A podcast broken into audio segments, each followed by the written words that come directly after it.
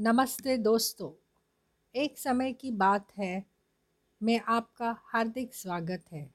तो चलिए शुरू करते हैं आज की कहानी, बुरे का अंत बुरा। चार चोर थे।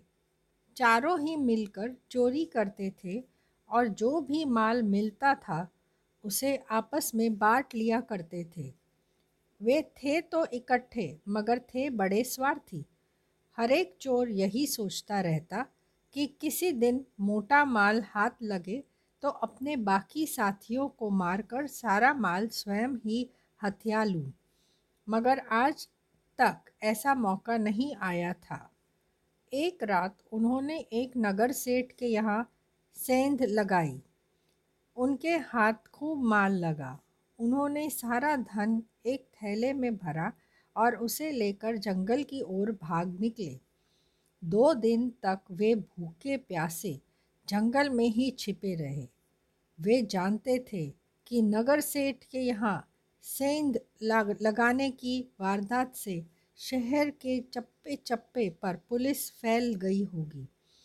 वे अभी कुछ दिन तक और जंगल में ही छिपे रहना चाहते थे, मगर मजबूरी यह थी कि उनके पास खाने पीने का सामान ही नहीं था। जहाँ तक संभव था उन्होंने भूख बर्दाश्त की। मगर जब भूख बर्दाश्त से बाहर हो गई तो उन्होंने फैसला किया कि उनके दो साथी शहर जाकर वहाँ का माहौल भी देख आएँ और खाने को के लिए भी कुछ सामान ले आए। ऐसा निश्चय कर उनमें से दो शहर की ओर चल दिए।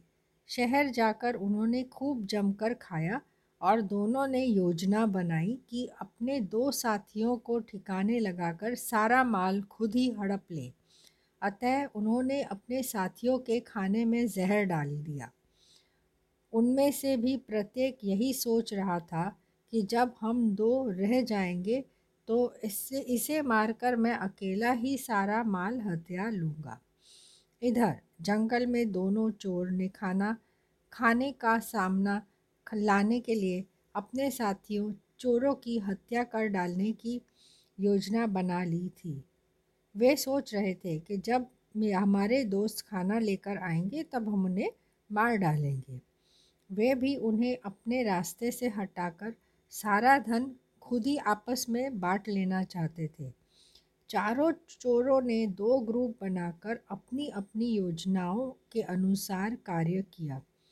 पहला ग्रुप जो ही जहरीला भोजन लेकर जंगल में पहुँचा कि दूसरे ग्रुप ने उन पर हमला कर दिया। उन्होंने लाठियाँ बरसाकर उनकी जान ले ली। फिर वे निश्चिंत होकर भोजन करने बैठ गए, मगर जहरीला भोजन खाते ही वे दोनों भी तड़प तड़प कर मर गए। इस प्रकार इन बुरे लोगों का अंत भी बुरा ही हुआ। इसलिए दोस्तों, ये याद रखिए, लालच करना बुरी बात है, किसी के साथ दगा करना और भी बुरी बात है। आशा करती हूँ कि आपको कहानी अच्छी लगी होगी। फिर से मिलेंगे एक नई कहानी के साथ। जल्द ही। Happy listening.